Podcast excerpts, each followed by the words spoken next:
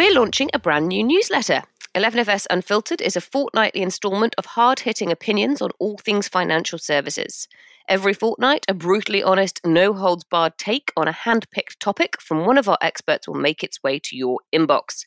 To hear from some of the brightest minds at 11FS and join the conversation, head to bit.ly forward slash unfiltered newsletter now.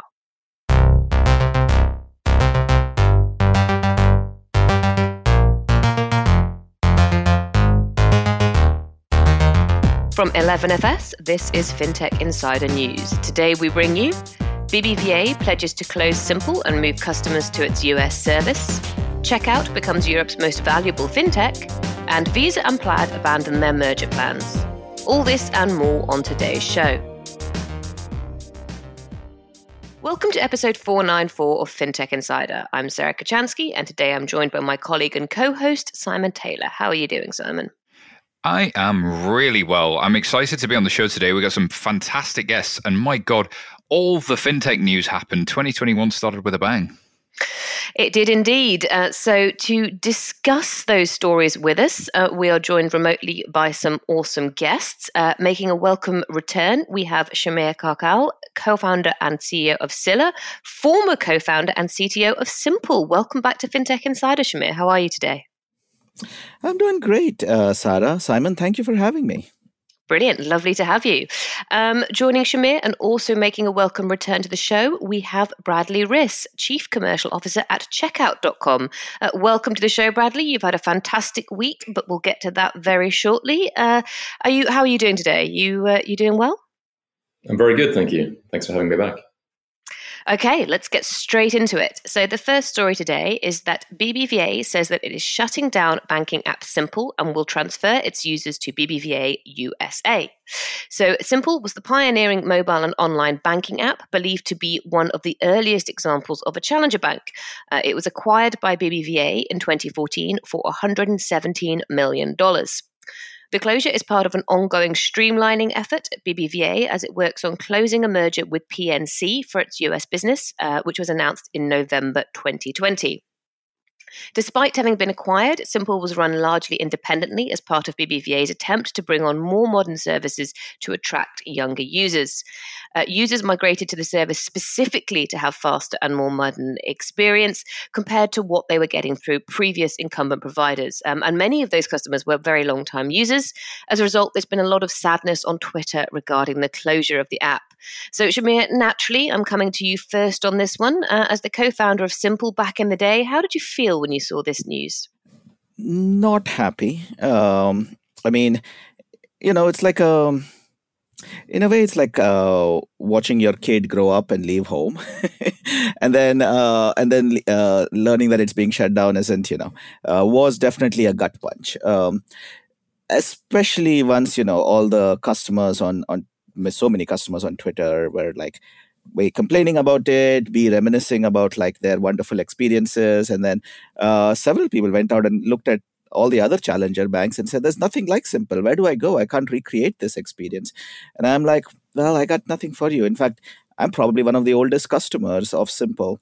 Uh, I think I got account number two uh, back in 2012. So I'm in the same boat as the users, and you know, they only." The, the only thing that's really helping right now is just the fact that uh, the, the, the everything else that's happening in 2021 between like an attempted insurrection in the US, which is where I live, and and it's it's I just don't have enough time to brood. mm-hmm. you know, I was if I if I was like jobless and then could just like uh, sink into misery, I might sink into more misery. But right now, I'm just like I got to move on. Got too much to do. Shamir, I thought it was really interesting, though, the sheer outpouring of love from the global fintech community for Simple, the impact that it's had on the industry. You know, now there are many household names that look to Simple as being one of their inspirations. Um, I don't know if you could give me a, a color of some of the things you've you've seen or heard, and what you believe the legacy is for, for Simple. I think the the legacy of Simple really is. Uh, is, is first of all kind of the global uh, neo banking or challenger banking space. Uh, I remember back in oh god i gotta say this must have been 2013 uh, this guy from germany contacted me about this app that he wanted to build which was basically like a german version of simple uh, his name was valentin stalf and i randomly took a call with him and spoke to him about it and i was like look you know if you're in the us we'd probably be like competitive but you know I have no clue when I'm going to get to Germany and you're going to get to the US. So here's some tips. Watch out for this and, and be careful of that and best of luck and you see where N26 is now, right? Um, since then, I've spoken to like neobanks in, oh God, Vietnam, West Africa, uh, Latin America, of course, UK, Europe, and and and of course in the US, right? And um, so many of them uh, not only credited Simple with inspiring them, uh, but also actually like reached out and part of their early like uh, you know day, journey and mm, you know hit me up or one of my co-founders or some other early simple employee and uh, I, had, I had this like I have this memory of this bank in vietnam where i was talking to the ceo and and it's, it's I feel like you can't get mu- much further away on the planet from Portland than Vietnam, right? Um, and yet at the end of it, he was like, "Is there any way that like you can join my board? Because like you understand the problem so well." I'm like, I guess I do. I mean, it's like there are obviously Vietnam is a very different context than than the US, and yet so many of those initial early uh, challenges are are the same, right? And it's uh, uh, and I was telling him about this, and he was telling me, I was like, yeah, we hit that too, but then this is how we solved it. He's like, good to know. so um, yeah, no, I think that's part of it, but even more than that, I think it's just the overall like the fintech revolution that has been unleashed. I mean, I spoke to the founders of Chime at one point, and they they told me that like when they were raising a Series A in 2014, the fact that Simple got acquired for what was seemed like a high price at the time. Uh, with current valuations, it almost seems like a uh, de minimis amount. Uh, but uh, that really helped them like benchmark and raise a larger amount of money at a higher valuation, which then allowed them to, you know, succeed much better, right? Um, and so it's that but also just like the the whole wave of like uh, fintech innovation that's happened um, companies like so many of them right like th- there used to be this thing at simple for like the couple of years after the sale while i was there where we would be like we had an idea database and every new startup that launched whether it was acorns or digit or robinhood or whatever it would be like yep that's idea number 565 oh yep that's idea number 1200 literally in the last 10 years i have not seen a single fintech which wasn't an idea in the simple database. It had like 5,000 ideas, of which Simple might have been able to execute five in the last decade. Yeah, no, I mean, I, I, th- I think it's I think it's very sad news, and and, and clearly, uh, you know, obviously has has a huge lasting legacy in in the challenger banks we're seeing around, uh, you know, across the world. But one of the things I sort of wanted to bring into the conversation was um, we saw a sort of almost a wave of acquisitions of of challenger banks and, and and some of those services you mentioned, Shamir. You know, they're not quite banks, but they're offering the functionality by uh, large larger incumbents. Um, and then we sort of have had a spate um, in the last, even the last sort of couple of weeks, of, of banks deciding that actually this this isn't the way to go. So, see, BBVA is, has, has the uh, the excuse, if you like, of, of streamlining to, to get with the merger. But then you've got uh, Santander, you know, uh, pulling the plug on on Asto um, in the UK, deciding that that isn't the, the way for it to work. So, uh, you know, I, I, wondered if you, uh, you know, perhaps you, Bradley, had any thoughts on the the wider market that we're seeing here and about this kind of the what the potential is for acquisitions of small innovative companies by big banks and whether there's any potential for that to work or whether it's just never going to work. Yeah you've got to believe that in the eyes of some banks potentially an opportunity to swoop in after obviously the events of 2020 and maybe examine some of the players with great uis but with weak balance sheets and see if there's an opportunity to partner um, that could be in the form of uh, an acquisition, uh, probably most likely. But also, you're seeing a few of the banks not getting acquired. I mean, the likes of uh, Xinja, I think I pronounced that right, the Aussie one. Um, they obviously had a, a group of ex bankers running running that show at that neobank, and they, I think, a week or two ago, obviously went out of business as well. So I think you're going to see an element of of a thinning of the herd, and that's not necessarily a bad thing uh, whenever there's a, a well a trailblazer like Simple, uh, you obviously get a lot of copycats of various different forms that come up behind them. um, that doesn't mean there's room for everyone long term in the market.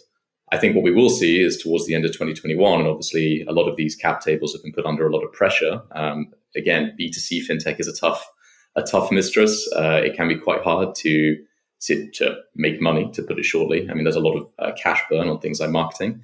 But I think by the end of the year, you'll see who has and who hasn't survived. And I think of the remainers, uh, you're going to have a lot of very strong companies there. Now, whether that's in the form of you know the likes of a Marcus by Goldman Sachs, something which is in-house innovation from a bank, whether it's uh, you know the next simple acquired by a big BBB, BBVA style bank uh, to become you know their in-house UI, or whether it's the case that some of these banks can uh, the neo banks continue to go forward on their own rails. I mean, I think that whatever the case is, you're probably going to have a much more robust neobank sector by the end of 2021. I think that's a that's a really good place to uh, to leave that story because we started quite sad and then we ended up on quite an upbeat note there from you, Bradley. That will by the end of this year have a have a robust industry. So I'm I'm going to call time there and leave it on a, on an upbeat uh, note. Um, we're going to move on to the next story now, which is that London's Checkout.com has become Europe's most valuable fintech at 15 billion dollars. Um, so that's a post money valuation after a fresh $450 million uh, injection, uh, which it claims makes it the most valuable venture backed fintech in EMEA and the fourth largest globally. Uh, the investment comes on the back of a series of impressive growth stats, which includes a tripling of payments processing volumes and the addition of 500 new merchant accounts. Alongside traditional large scale retailers, Checkout.com also provides the payments processing backbone for fintechs including Klarna, Revolut, TransferWise, Coinbase, and eToro. Having doubled its workforce to 1,000 staff members over the past year, the company intends to hire an additional 700 people across all locations in 2021, with big plans for expansion across the US, including the opening of new offices in New York and Denver to complement its current San Francisco operations.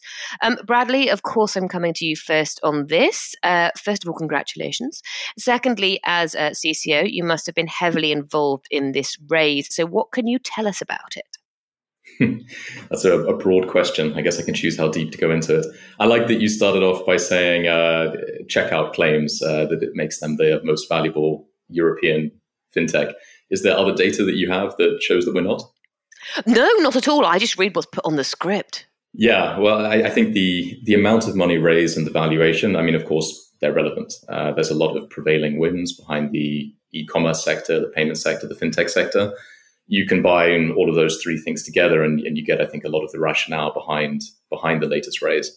This wasn't a raise that we needed to make to you know, keep the lights on. It's very much growth capital. Um, and I think for us, it is a milestone, very much so. But as with all milestones, a milestone is only a step on a longer journey. So we're trying not to, to be honest, internally, you'll be surprised about how little, you know, waves there are across the organization. It's very much still business as usual. Um, the raise was well timed. I think it was a recognition of our growth throughout not just 2020, but the years preceding that as well. Um, but equally, hopefully, uh, a recognition of where we're going to be going in the years to come. And obviously, that's not driven so much just by coronavirus, more online transactions. Uh, we like to think of it as a recognition of something we'd already established, which was being a technology leader in the financial services space. Um, obviously, fintech payments, especially, I, I believe, is a very opaque sector. A lot of people I'm sure people listening to this show, even though they may well be very well versed in fintech, if I ask them, you know, what happens when you click buy or order, you know, on your mobile phone app for Uber or you're getting a, you know meal service, does anyone actually understand what the value chain is that links behind this and where technology comes in? Probably not, but that's often the way with B2B fintech. You're solving problems that people aren't really aware of. Uh, and that's what we think we do very well. Um, it's not necessarily the most marketable way to discuss the company, but I think the value that we're bringing to our to our customers, to our partners, that's obviously what's really the the fuel behind this, not the temporary 2020 events. Brilliant. Um, so I, I, don't know um, if if anybody else has any any thoughts on this, or if we go straight into talking about the uh, topic du jour, unfortunately, still, which is the coronavirus pandemic and the huge growth in payments that we, uh, digital payments, sorry, that we've, we've seen off the back of it. Um, and, you know, obviously checkout.com has, has, has, you know, benefited from that. But is, is that kind of that huge growth we've seen there a permanent change? What, what do people think about that? Also, if anybody else wants to congratulate Bradley, please feel free to jump in and do so.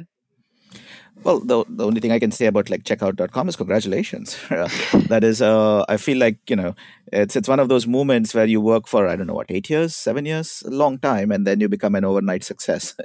um, and uh, obviously a lot of hard work went into building what outside in seems like an awesome company. Um, and I just have a lot of questions about like the competitive dynamic. Checkout isn't as nearly as big a name in the US as it as I think it is in Europe. I suspect that that's going to change. Um, and then especially how you see yourself going heads up with I think the Stripe is the other big competitor who is also making inroads into Europe. Hmm? That's a great moderator question. Uh, it's um yeah, I mean it's it's hard in the payment sector to compare apples to apples because as I said, it is very opaque. So who do we see ourselves competing against versus who the market does? It often isn't going to be the same lens that we're viewing that through. And equally on a on a global basis, to your point around the US, of course, we have different levels of presence and maturity in the markets that we're in. Europe being our home market, of course, you know, we like to consider ourselves maybe not dominant, but definitely, you know, the gold standard. Whereas when it comes down to the US, uh, towards the end of last year, we really put our foot uh, our foot down on accelerating our US growth. So our plans for 2021 include a massive headcount increase, not just in our existing San Francisco kind of hub, but equally, I think, as uh, was alluded to in the introduction, in Denver and, and, New York as well, where we're opening up uh, physical office space. So yes, we are banking on people going back to physical offices at some point to answer probably what would be a follow-on question there. Um, in regards to the Stripes uh, of the world and the others who are out there, we have a lot of respect, I think, for the competition. Um, but payments still remains very undisrupted. There's still a lot of very old technology running today's transactions. You'd be surprised at the age of some of these platforms. They're a decade older than the first smartphone. Um, and of course, you know, in these high volume, high growth sectors, really it's technology that allows for that scalability. So that's why we still think that the you know coronavirus induced surge of online, it wasn't really an unexpected surge. It was one that was going to be coming anyway over the next couple of years. Um, so I don't see this traffic necessarily petering off or disappearing. There's also probably been a lot of new consumers who've been introduced to the convenience of online shopping. Uh, I, I, can definitely speak to some of my, my older relatives who hadn't, you know, purchased anything online previously. Um, now, not only are they doing that, you know, but they they may be using Plaid Link as well as credit cards and everything else. So it's amazing how quickly adoption comes. But I think the best way to look at that is, you know, necessity is the mother of invention. And while this was potentially a forced change for some people, it was also a change that has been a long time in coming and has a long way still to go. Bradley, can I just jump in there for a second? I think you make something super interesting uh, there about the growth that's been shunted forward. I want to pick up on um, Shamir's point about um, not that well known in the US uh, versus, say, a, a Stripe. I, I, wonder if for some time the European um, sort of tech community has been somewhat discounted, and maybe that's starting to change in the pandemic. Have you seen a little bit of that that um, shift, and, and now being a good time to think globally as a result of uh, you know merchant thinking more globally, and, and as suddenly the world got a lot smaller when we're all stuck in our rooms in, in a weird shape and way. Um, and, and I guess uh, the other one that's a bit like you guys is Adyen, right? You guys go after the um, the bigger customers, and that would would that be more of a direct comparison versus Stripe, which is more of a payment facilitator versus a processor? So it's two questions. Yeah, I mean, someone like Stripe, again, a lot of respect for what they do. Uh, they're very SME focused. I don't think that's something that they're ashamed to say. And equally, if you look at the sheer number of, of customers they have, it, it, it points to that fact. Um, marketing what is effectively a, you know a B to SMB business, you do tend to go with a slightly broader mass marketing approach. Um, in our world, you know, the analogy I always use with uh, with our head of marketing is, you know, the head of payments at Amazon does not choose the next provider by clicking on a banner ad. Uh, you know, they're going to make a very informed referral based decision. So our go to market has been under the radar because ultimately what we have been doing historically is serving the world's largest merchants. And again, their buying process, their discovery process is a little bit different. Um, so it's probably one of the reasons why we're not quite as visible as Stripe. It's also why we've probably been under the radar. Um, I think last year we became, you know, the largest Series A for a, uh, or the year before, sorry, largest Series A for a fintech in Europe. Um, but even then, people had never really heard of us. And the rationale behind that is, of course, that you tend to only hear about big payments companies when they're doing something wrong. So either they've had a massive downtime or you have a Wirecard scandal, then suddenly they're in the public eye and everyone knows who they are. Um, to be honest, us not being mentioned without us uh, being in control of that, I think is testament to the fact that hopefully we're we're not dropping the ball. Well, Bradley, um, thank you for your Bradley. Thank you for answering our panel's questions today.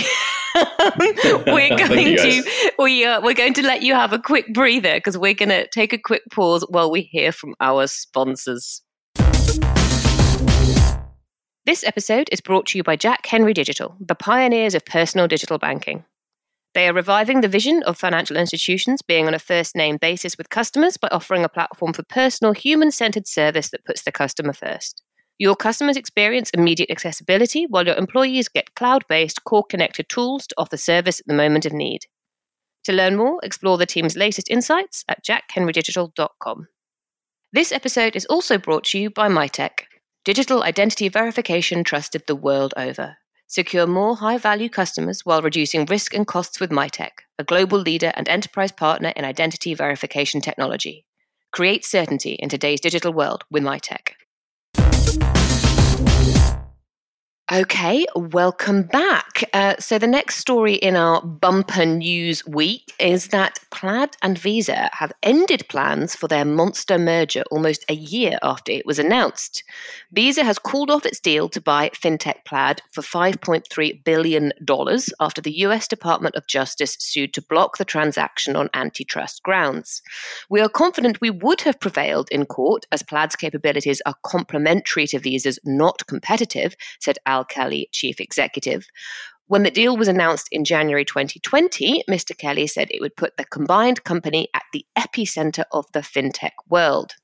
But the DOJ moved to block the deal in early November, arguing that Visa had chosen to acquire Plaid because it was developing a payments platform that would challenge Visa's dominance in the sector. Zach Perret, Plaid CEO, says it has only just begun, while also stating it grew customers by 60% and added hundreds of banks to the platform recently. Um, so, what are our thoughts on this? I suppose, first of all, on the DOJ's uh, decision. Do you think they made the right decision? Um, and then, you know, on top of that, what do you think is is next for Plaid and indeed for Visa? You know, Visa's strategy has been rather scuppered there. What's it going to do instead? Um, who wants to go first on this one? I have no obvious target on the story. Bradley, I'll go straight to you. Um, I'll comment on the DOJ positioning, and obviously this was from a, a, memo I think that was circling around Visa describing Plaid as a future competitor. Um, but it's kind of like if you look at Shell or Chevron or BP, you know, one of the big oil and gas guys if they go and invest heavily or buy one of the renewable energy providers, would that be something the DOJ would look into? I wouldn't think so. So I don't view it necessarily as a competition. It definitely is an aggressive move, or would have been by Visa. Um, but it's not apples to apples. It's a competing new way of paying using obviously more traditional banking rails. Um, it wasn't them buying a competing card brand that I think then would have been them trying to own their own their own immediate ecosystem. So I'm not sure I agree with the DOJ ruling, um, but equally, it never went to court. So Al may or may not have been right. Uh, we'll probably never know at this point. It's interesting timing, isn't it, Bradley? Um, the famous volcano picture was the uh, was was the, was the thing that, you, that was mentioned there, uh, and this idea that Plaid was going to move in that direction. Uh, the DOJ's argument was always that well, Visa has nearly 60, 65 percent market share in the US. It's it's clearly a dominant position. If they're acquiring something that could compete with the very card rails itself, uh, then a potential competitor type was being taken off the table, and Visa would continue to own it even if the rails were moved from cards to something that was more account based. And, and it was a good question to your point as to whether or not that was ever going to happen. But certainly, in, in a lot of the commentary I've seen online um, in the past uh, sort of couple of days and week, uh, days since this got announced on Twitter, a lot of the VC community is sort of saying uh, it looks like Plaid themselves may have been motivated to terminate this because five billion dollars for a for an API data company seems like a really big price when Visa first pays it. But it's a testament to where we are in fintech that suddenly Plaid could have probably got a better deal. Um, and actually, the growth in neobanking and challenger banking during the pandemic has been so astonishing that why wouldn't Plaid look to go somewhere else? And could they build more by themselves than they could under under Visa's umbrella? So certainly it seems like fintech Twitter is very, very bullish on this from, from Plaid's perspective. Um, but then also people who are big fans of Visa think this is a good move for them as well because it it kind of moves them away from being, uh, you know, they were always very friendly with the banks. That's kind of the position. With the big banks, they have the great relationship. Plaid's account data access is not very well liked by a lot of the major US banks. Indeed, many of them have been trying to block access to screen scraping altogether and, and put direct deals in place. And that might be one of the biggest threats in, in Plaid's business model. So Visa's business just gets a lot clearer all of a sudden. Plaid may be able to go on and become that competitor or something else. So I think this is a good result all around personally. Shamir, what are your thoughts? I tend to I tend to mostly agree with uh, with Simon. Um, although I think it is it is nuanced, right? Like the DOJ's uh, suit was quite interesting in that they claimed that Visa acquiring Plaid was not competitive in the sense that Visa was not competing with Plaid, but that it, uh, it was a it was an acquisition to block a future competitor, right? So this is like, hey, some the Shell hears that somebody is building technology for uh, solar panels and decides to acquire them before they're even launched. That seems like a that seems like a real stretch, right? So, uh, I'm not a lawyer and definitely not an antitrust lawyer, so I, I don't know how strong the uh, the lawsuit was. Um, but the, the the fact is, and, and you know, my company Sila, uh, we do ACH payments and we partner with Plaid in the US right now. Um, and Plaid does not do any actual payment processing. They uh, they are a data company. Now that could change pretty quickly, uh, and they could get into that space. They have all the assets, but at least so far they've chosen to partner with uh, folks like us and let us do the and, and stripe by the way. They uh, I, I, know that you know both us and stripe are, are uh, processing partners of of plaid. Uh, so it'll be really interesting to see if plaid actually does get into the space. I i, I strongly suspect that they will. It's it's a it's a very sort of natural uh, movement for them uh, but also exactly how they do it right?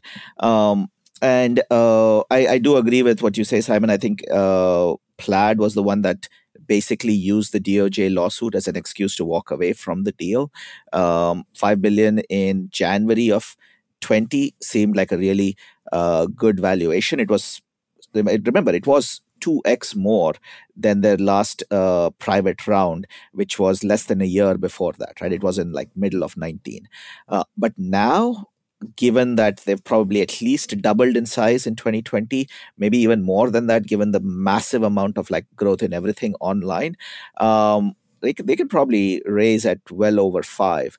And so the and and the, the, the problem that existed pre 20 in the markets was there was this big gap between private company valuations and public market valuations. So if you look at what happened with Square, they raised at like uh, 5 billion valuation and then they basically went public a year or two later at kind of a flat almost like a down valuation. That's all changed right now you look at what happened with Affirm or even less comparable companies like airbnb doordash and all of these it's it's it's almost the reverse you're like hey those crazy uh, late stage private market valuations might have been a little bit too low, honestly. Like the, the public markets value it even way higher than that. So, uh, from Plaid's perspective, why sell for five, which seems like a really stale number now, when they can probably raise in the private markets at more than that? And if they went public, who knows, 10, 15? Who, what? and that's just today. Obviously, they're probably not ready to go public right now, and they probably have to invest like a year or more in kind of like the internal muscle building and finance and everything else. But if they choose to go down that route, there's no reason why they shouldn't end up with a maybe a 3x better outcome than what uh, Visa could offer them in less than 24 months. If I was on the board, I would definitely go that way, right? Um, and so I, I think the it, it's it's kind of very natural. The part I don't agree with you on, Simon, I'm not sure this is so good for Visa um, you're right. It does bind them more to the kind of their traditional bank customers. Uh, but if you look at 20, the 2020s, I think this is going to be the decade of fintech.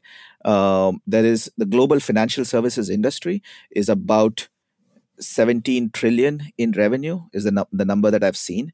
And if you look at all the innovators from PayPal to Sila, including Checkout and Plaid and everybody combined, we probably don't even have 1% market share of that. Um, and so you're like, where is the 99% of the market?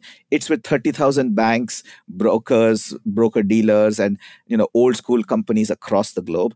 I gotta believe that by 2030, whatever that number of 1% or less is now will probably be i don't know 5 10% i don't think it'll be anywhere close to 100 even a decade from now. And if you believe that then you're like well the future all the growth is in the fintech space. And if all that visa is, is providing is a heavily used but legacy payment system then i think they you know i think they were smart to go after plaid and i think it is a long-term loss for them. I think Shamir's hit a nail on the head there. Brilliant. Well, if you want to find out more about this story, we will be covering it in depth on 11FS Newsroom on Tuesday the 19th from 3:30 on LinkedIn Live, where we'll be joined by Plaid's head of Europe, Keith Gross, to tell us more about Plaid's future plans in the wake of this news. Maybe we'll find out whether they are looking at another acquisition or whether they have an IPO in their sights. Um, speaking of going public, our next story is that online lender SoFi is to go public through a merger with an SPAC. So SoFi has agreed to go public through a merger with Social Capital Hedosophia Holdings Corp. The fifth or V I haven't ever heard it said out loud, so um, I, I, apologize if that's wrong, which is an acquisition company. Um, so, Social Capital is a SPAC, so a special purpose acquisition company, which is a shell company that raises money in an IPO. It then merges with a privately held company that becomes publicly traded as a result. This deal values SoFi at around $8.65 billion and is expected to provide up to $2.4 billion in cash proceeds. SoFi plans to use that cash cash to pay back debt from the $1.2 billion acquisition last year of payment software Galileo and to grow its business. Um, SPACs this makes me laugh every time I say it, have emerged as a popular IPO alternative, providing a path to going public with less regulatory scrutiny and more certainty over the valuation and funds that will be raised.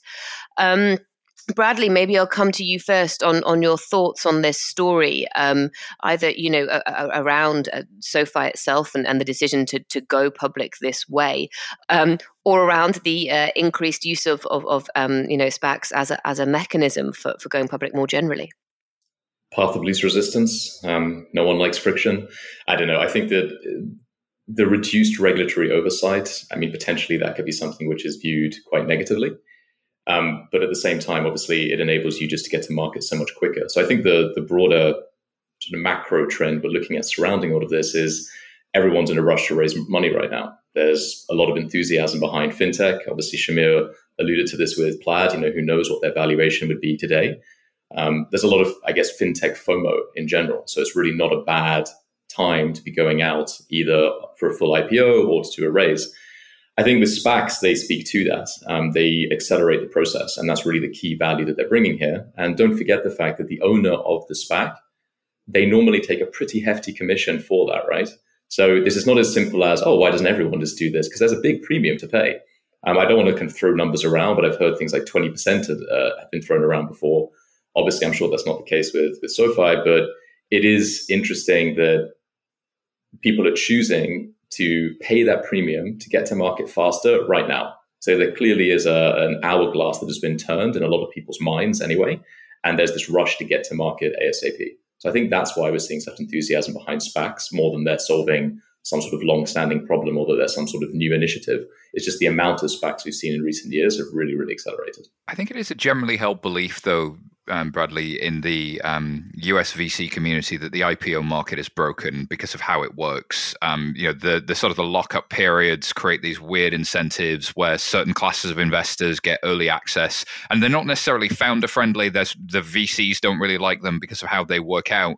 So there's a view there that SPACs kind of help solve a piece of that, and then they take it public by creating a different exit route. So I think there's something to be said for like, is the IPO market broken? And also given the amount of like late stage private companies with high valuations, we're now in a market where there is a uh, an opportunity for for this type of vehicle to take things public that were that just didn't need to go public. They had revenue, there was tons of late stage capital.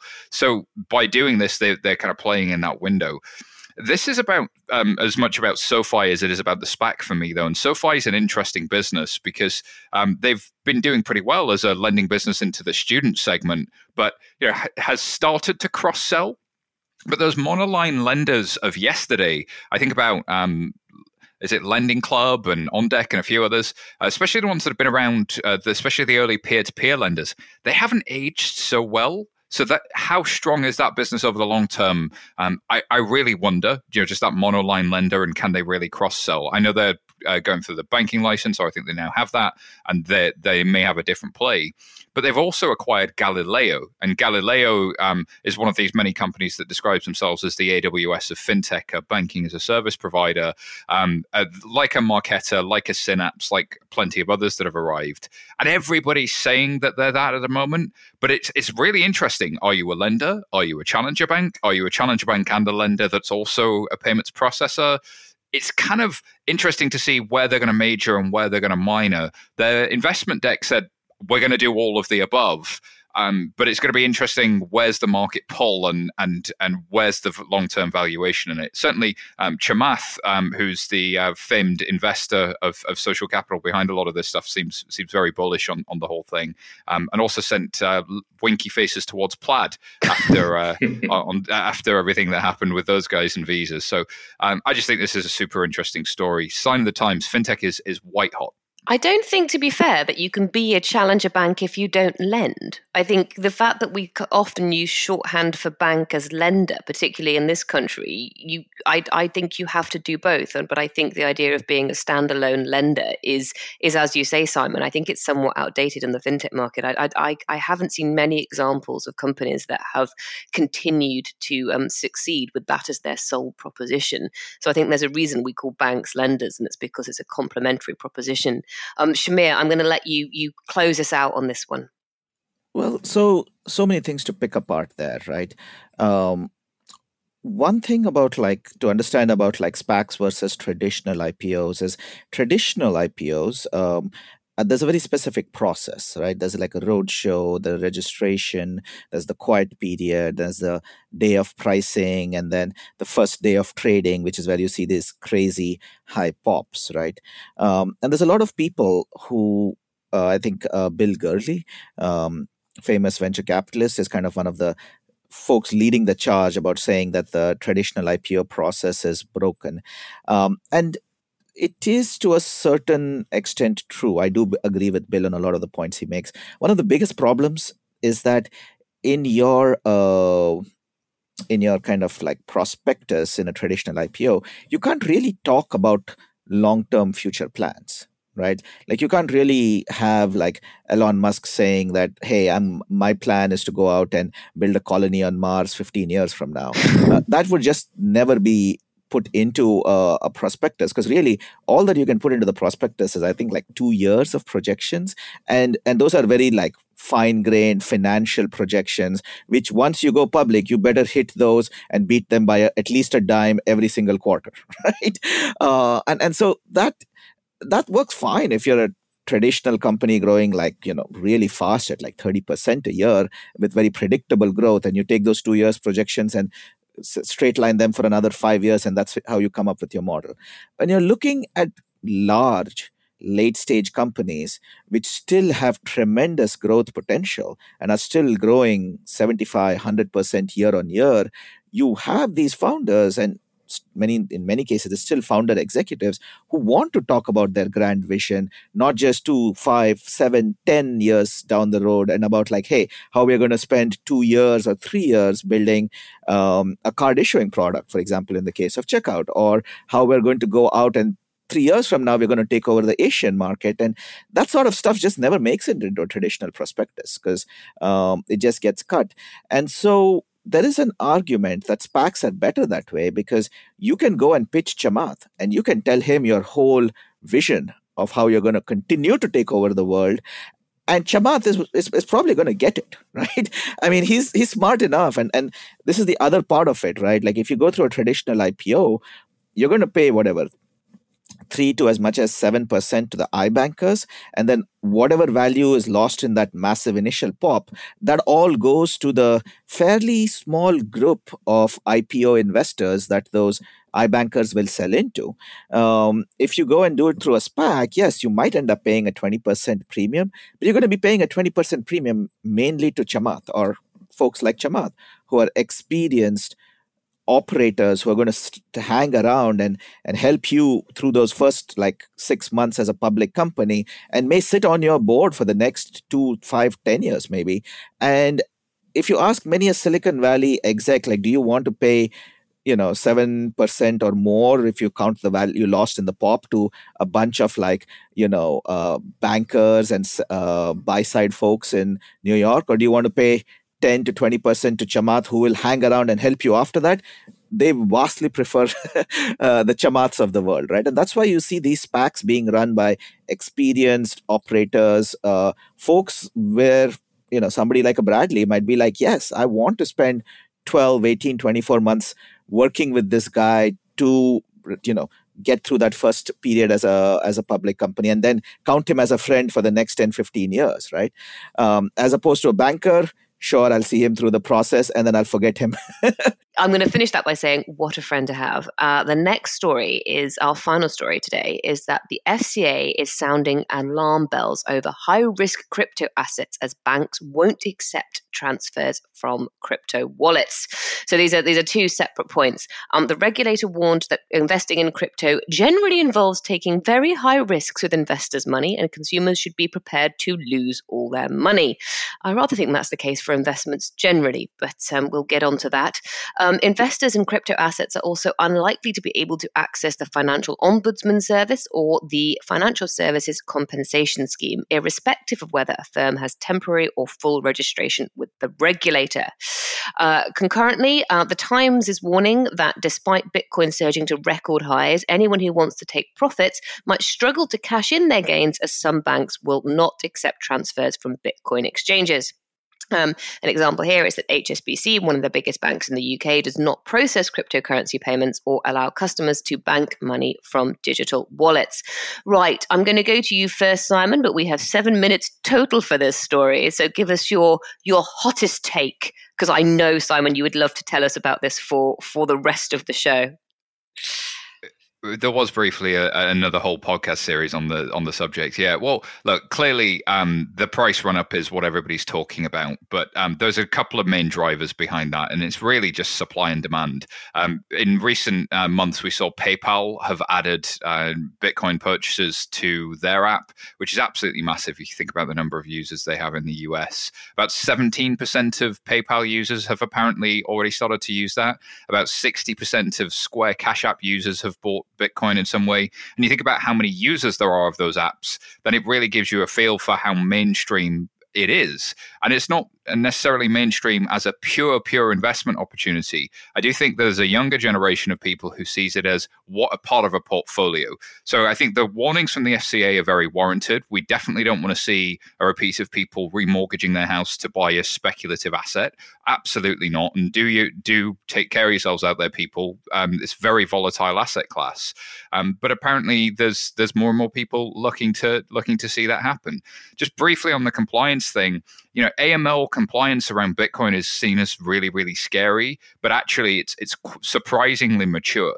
You basically have a transparent record of every transaction that's ever happened. Yes, you don't have an identity attached, but there are very sophisticated ways you can do that, and arguably it's more transparent than the existing financial system. So I think banks will get smarter on this as it becomes more mainstream, um, and I'll leave it there. I think it's a good thing for the crypto space. I think regulation is a sign of recognition. And while it may have a little bit of friction that comes in as part of that, ultimately it leads to more confidence in that sector when you come out the other side. Uh, to your point, Simon, yes, you can do very sophisticated things around AML to make sure that you know your, your KYC processes attached to all this are, are, are, really robust. And you know we work with quite a few of the of the major uh, crypto players in the world, and you look at the checks and balances they have in place for their ecosystems, and they're they're just like working directly with the bank. So I think you're going to see the current price run, as you state, uh, it is a little bit excessive. I'm going to say 39,000 at time of recording. who knows what it will be by the time this uh, makes it to the airwaves. Um, but yes, like any investment, it, there are risks associated with it. And I'm not sure you could say that Bitcoin is any more or less uh, overvalued than something like Tesla, maybe. I guess the difference is, of course, that Tesla, there's an underlying vehicle that's at the end of it, whereas with Bitcoin, it's all around perception value. But of course, that worked for gold for a few thousand years. So there's no reason to say that this won't be millennial gold or whatever we want to call it. And is just a, to your other point, part of your overall portfolio. It's a store of a store of value. Um, it's more, I guess, accessible and in theory transferable globally faster than something like gold or cash would be. Um, and to say there's no way to cash it out with this change, I guess there's not. But then if you think about it, if you're on a, a Coinbase or a Gemini or one of these uh, sites, you could probably trade your Bitcoin today for a stable coin, which is attached to the USD. So in some ways, you could still cash it out. It's just a case that you can't actually get it in fiat in your bank account just yet. But I wouldn't, uh, I wouldn't go and panic if I was someone holding Bitcoin, worrying that you're not going to be able to liquidate it. I think these, uh, this is a temporary FCA injunction, and it's not something which is going to, uh, which is going to stay around for long. I don't think that um, people who are currently holding Bitcoin are panicking yet. I think it might be kind of idea the idea of kind of a more preventative measure. I think is what I read into the FCA guidance um, for people who are who are trying to jump on the next hottest thing. I think the point about the the bank accounts, uh, you know, the banks being a little bit spooked. Um, well, HSBC in particular, we, we, should say that there are plenty of other banks that, that will allow you to do this. It's, it's just brought up HSBC as an example, um, but I do think the FCA is just trying to cover all bases because uh, the last thing they need is people in a in a recession and a pandemic um, jumping on the the hottest thing that they've seen advertised on TikTok. Um, and there are you know plenty of people out there who are who are trying to fraudulently make money off the back of this dire situation, unfortunately. Um, Shamir, I will go to you for your closing thoughts, and then we're going to go quickly to stories we didn't have time to cover. So, uh, I will preface this by saying that uh, my company Sila issues uh, an, uh, a stable coin on Ethereum, and we do have a fair number of crypto customers. Um, so, uh, much more in the US context than the UK context, but I'm sort of intimately familiar with this. Um, I think whenever people, I, I, I, totally agree with everything Simon and, and Bradley said. Uh, just on that comparison of the traditional banking system versus crypto. I think there was a UN report which said that the total amount of money laundering that is actually stopped by the traditional banking system is about 0.4% of the total. So there's actually a few trillion a year of money laundering through the traditional banking system, and the, all the AML rules out there catch less than half a percent of it. Um, and so I, I feel like actually crypto is way more transparent uh, and and and stops a lot more of like the the actual uh, underlying uh, illegal activity. And frankly, if you want to you know do a ten thousand dollar fraud, maybe you do it through Bitcoin. If you're doing a, a, a, billion dollar fraud, you go to Deutsche Bank, right? Like you don't go to Bitcoin. Uh, so I, I I like. I, I, I, you know, it's, it's very much to me a case of like the pot calling the kettle black. Hmm? okay. Well, I think that was um, that's a, that's a good place to leave that. Um, everybody is sort of nodding in agreement. Uh, they can't argue with you. So we're going to move on to uh, the stories we didn't have time to cover. Um, these are stories that, um, as I said, we didn't have time to analyze in full, but still deserve a shout out. Uh, Simon, do you want to go first?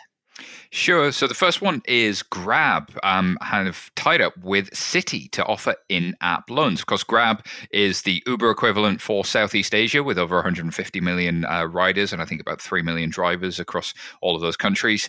Um, beginning in Singapore, with other regions to follow, um, credit card customers can apply for a personal installment loan or Citi Quick Cash through that app. They've been eyeing the lending space since embarking on a journey to acquire a digital banking license um, by providing SMEs with quick and accessible funding.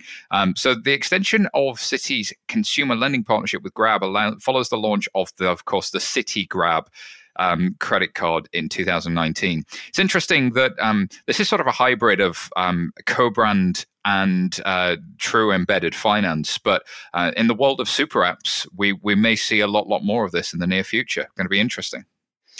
Grab is definitely one to watch, I think, uh, given some other really interesting news came out, out about it this week, but we will hold on to that for, for the next show.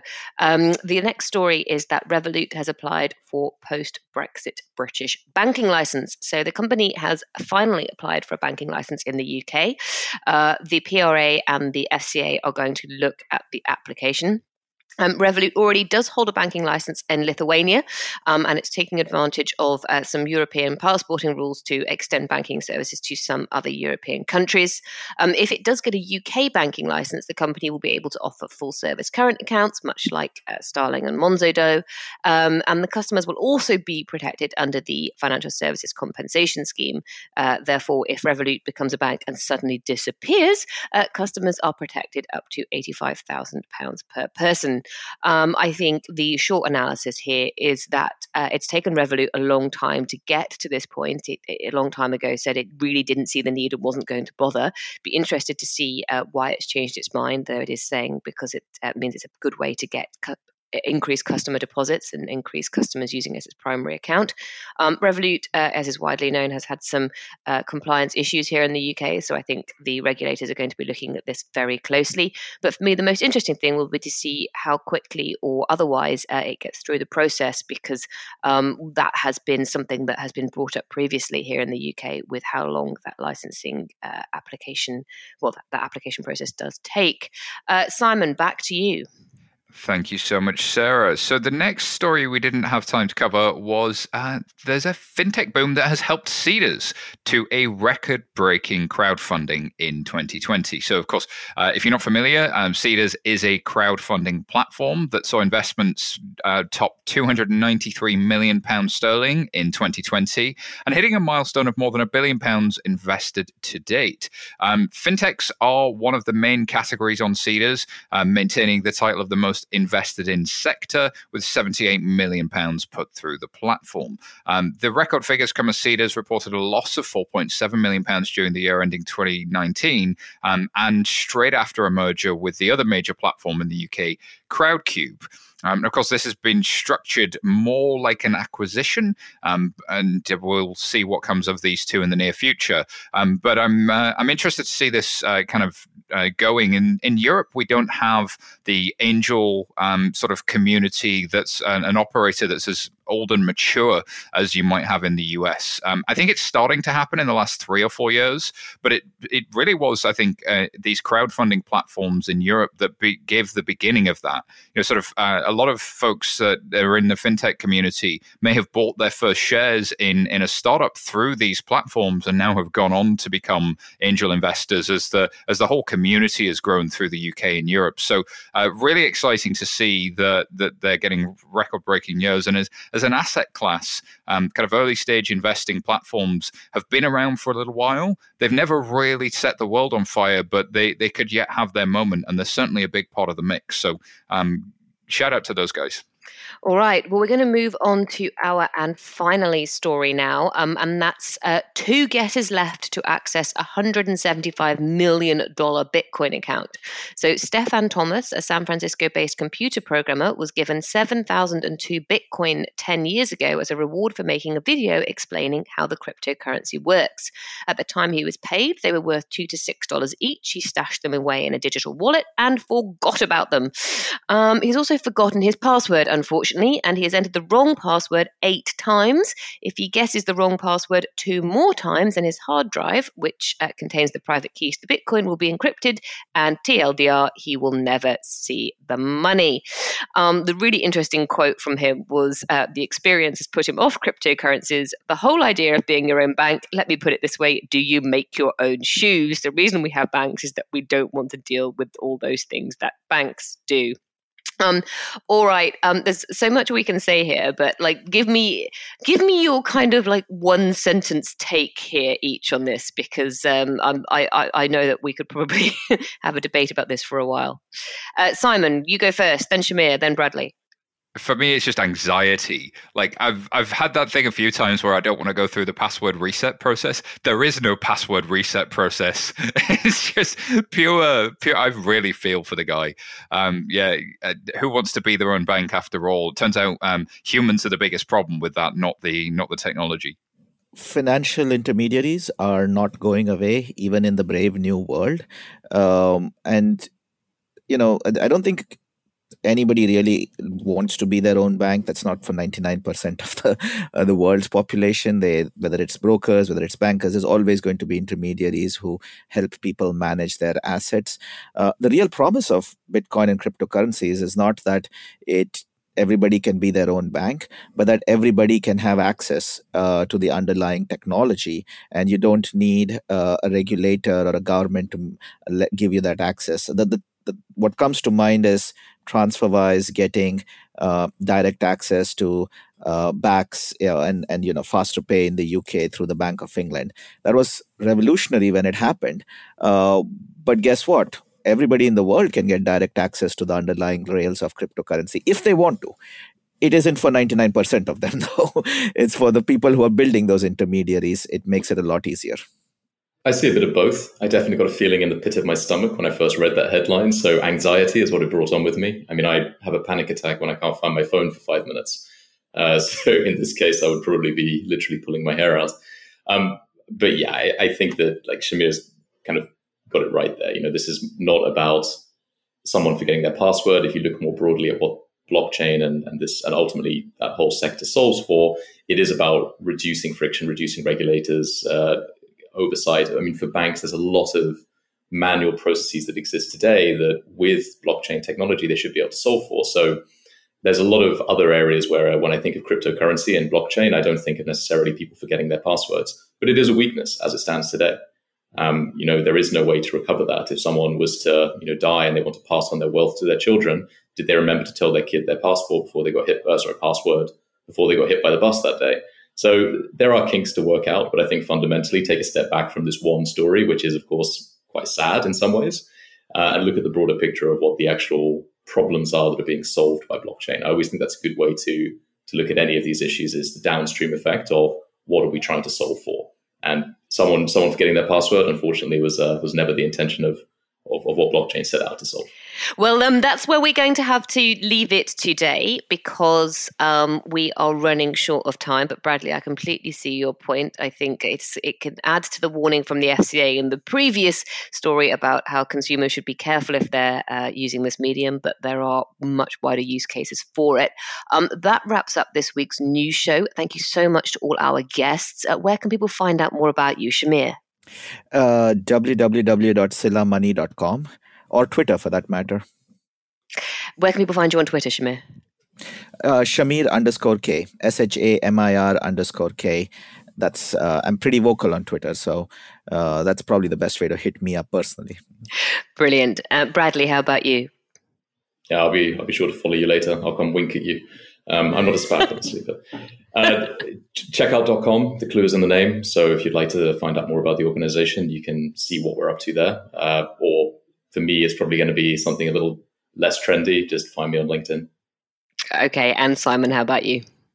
Uh, find me on LinkedIn, Simon Taylor, um, on Twitter at SY Taylor, or email me simon at 11fs.com. Perfect. And as for me, you can find me on Twitter at Sarah Kocianski. Thank you so much for listening. If you like what you've heard, subscribe to our podcast and don't forget to leave us a review. It helps to make it better and it helps others to find the show.